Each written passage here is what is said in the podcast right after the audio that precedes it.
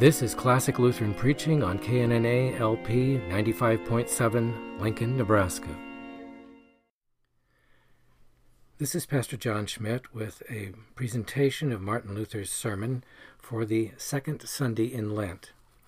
This is from the John Nicholas Lenker collection, published in 1905 and reissued by Baker Bookhouse in 1983. The text for this sermon is Matthew chapter 15, beginning at verse 21. And Jesus went out thence and withdrew into the parts of Tyre and Sidon. And behold, a Canaanitish woman came out from those borders and cried, saying, Have mercy on me, O Lord, thou son of David. My daughter is grievously vexed with a demon. But he answered her not a word.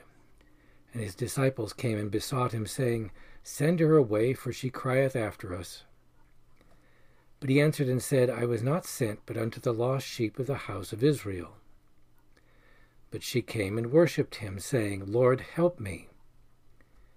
And he answered and said, It is not meet to take the children's bread and cast it to the dogs. But she said, Yea, Lord, for even the dogs eat of the crumbs which fall from their master's table. Then Jesus answered and said unto her, O woman, great is thy faith. Be it done unto thee even as thou wilt. And her daughter was healed from that hour. This is our text. This gospel presents to us a true example of firm and perfect faith.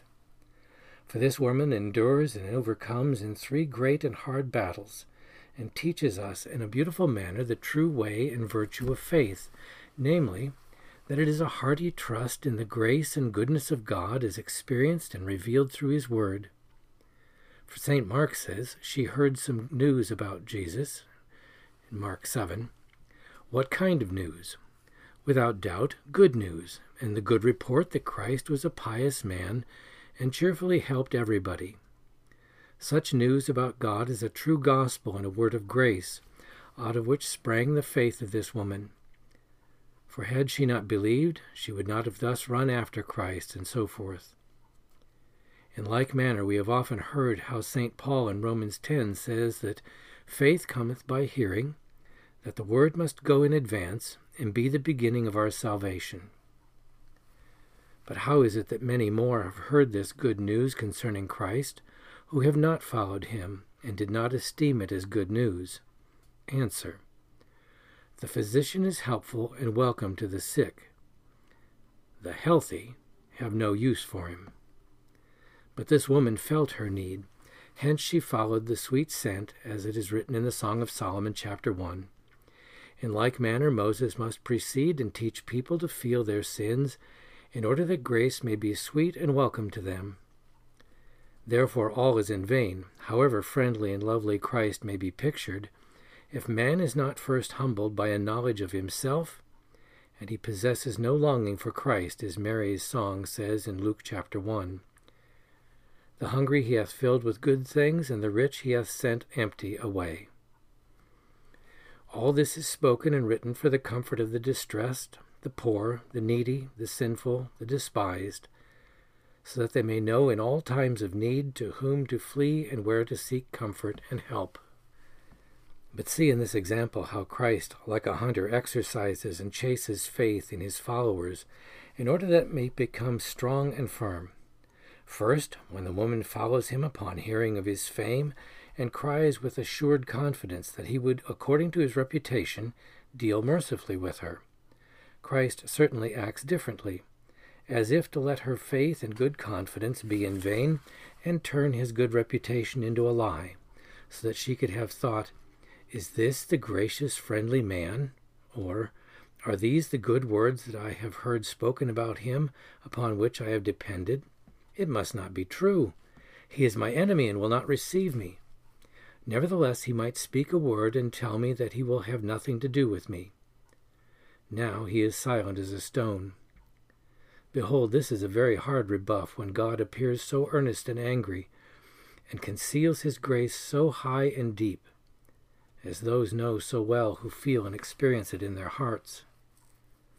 Therefore she imagines he will not fulfill what he has spoken and will let his word be false. as it happened to the children of Israel at the Red Sea and to many other saints. But what does the poor woman do? She turns her eyes from all this unfriendly treatment of Christ. All this does not lead her astray. Neither does she take it to heart, but she continues immediately and firmly to cling to her confidence, to the good news she has heard and embraced concerning him, and never gives up. We must also do the same and learn firmly to cling to the Word, even though God with all his creatures appears different than his Word teaches.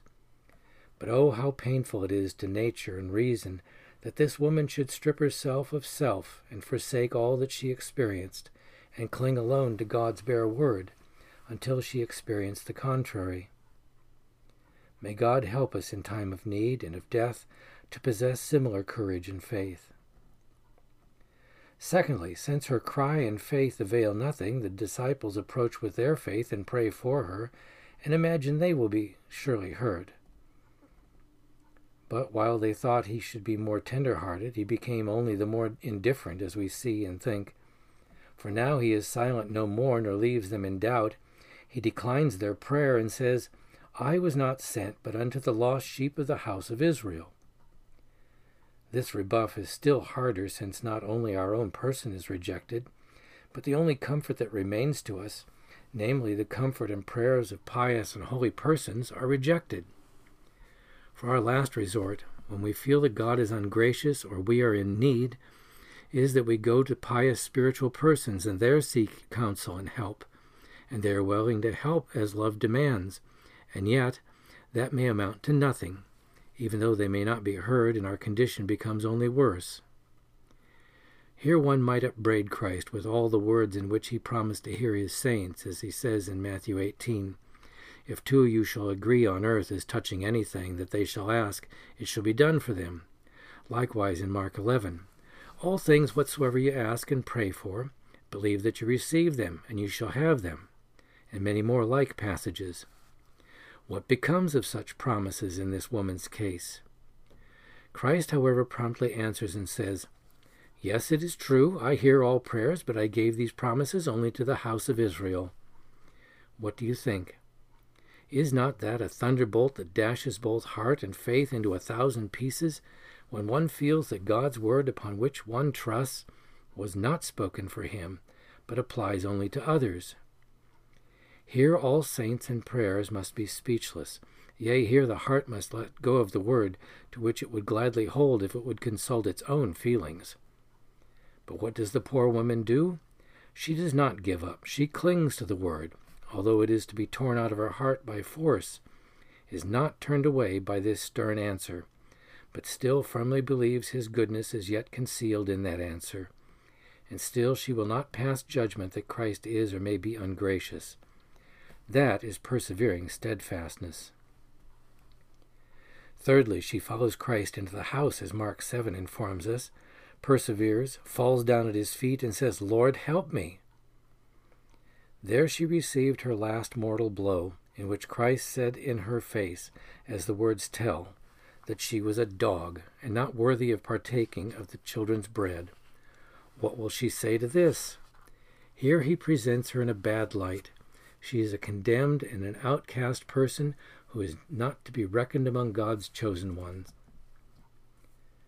That is an eternally unanswerable reply to which no one can give a satisfactory answer. Yet she does not despair, but agrees with his judgment and concedes she is a dog, and desires also no more than a dog is entitled to, namely that she may eat the crumbs that fall from the table of the Lord. Is that not a masterly stroke as a reply?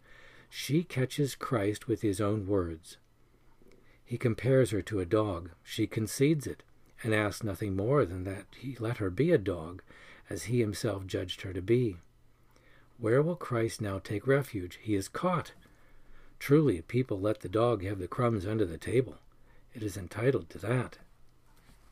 Therefore, Christ now completely opens his heart to her and yields to her will, so that she is now no dog, but even a child of Israel. All this, however, is written for our comfort and instruction, that we may know how deeply God conceals his grace before our face, and that we may not estimate him according to our feelings and thinking, but strictly according to his word. For here you see, though Christ appears to be even hard hearted, yet he gives no final decision by saying no. All his answers indeed sound like no, but they are not no. They remain undecided and pending, for he does not say, I will not hear thee, but he is silent and passive and says neither yes nor no. In like manner, he does not say, She is not of the house of Israel, but he is sent only to the house of Israel. He leaves it undecided and pending between yes and no. So he does not say, Thou art a dog, one should not give thee of thy children's bread. But it is not meet to take the children's bread and cast it to the dogs, leaving it undecided whether she is a dog or not. Yet all those trials of her faith sounded more like no than yes. But there was more yea in them than nay. Ay, there is also yes in them, but it is very deep and very concealed, while there appears to be nothing but no. By this is set forth the condition of our heart in times of temptation. Christ here represents how it feels. It thinks there is nothing but no, and yet that is not true. Therefore it must turn from this feeling and lay hold of and retain the deep spiritual yes under and above the no, with a firm faith in God's word, as this poor woman does, and say God is right in his judgment which he visits upon us. Then we have triumphed and caught Christ in his own words. As, for example, when we feel in our conscience that God rebukes us as sinners and judges us unworthy of the kingdom of heaven. Then we experience hell and we think we are lost forever. Now, whoever understands here the actions of this poor woman and catches God in his own judgment and says, Lord, it is true, I am a sinner and not worthy of thy grace, but still thou hast promised sinners forgiveness and thou art come not to call the righteous, but as St. Paul says in 1 Timothy 1, to save sinners. Behold, then, must God, according to his own judgment, have mercy upon us. King Manasseh did likewise in his penitence, as his prayer proves. He has conceded that God was right in his judgment and accused himself as a great sinner, and yet he laid hold of the promised forgiveness of sins. David also does likewise in Psalm 51 and says, Against thee, thee only have I sinned and done that which is evil in thy sight, that thou mayest be justified when thou speakest and be clear when thou judgest. For God's disfavor in every way visits us when we cannot agree with his judgment nor say yea and amen, when he considers and judges us to be sinners.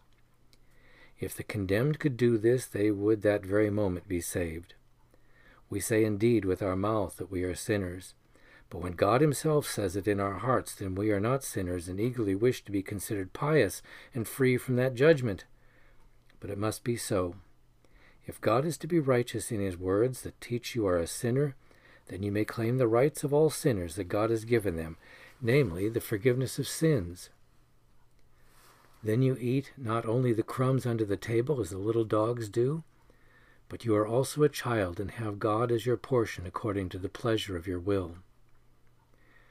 This is the spiritual meaning of our gospel and the scriptural explanation of it.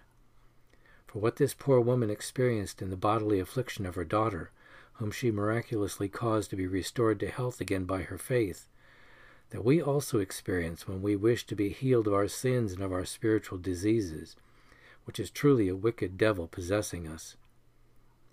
Here she must become a dog, and we become sinners and brands of hell, and then we have already recovered from our sickness and are saved. Whatever more there is in this gospel worthy of notice is that one can obtain grace and help through the faith of another without his own personal faith, as took place here in the daughter of this poor woman, has been sufficiently treated elsewhere. Furthermore, that Christ and his disciples, along with the woman in this gospel, exhibit to us an example of love and that no one acts, prays, and cares for himself, but each for others, it is also clear enough and worthy of consideration. And so, thus far, our consideration of this text. Amen. This has been a presentation of classical Lutheran preaching from the Sermons of Martin Luther, the John Nicholas Lenker collection of 1905, and reprinted by Baker Bookhouse in 1983.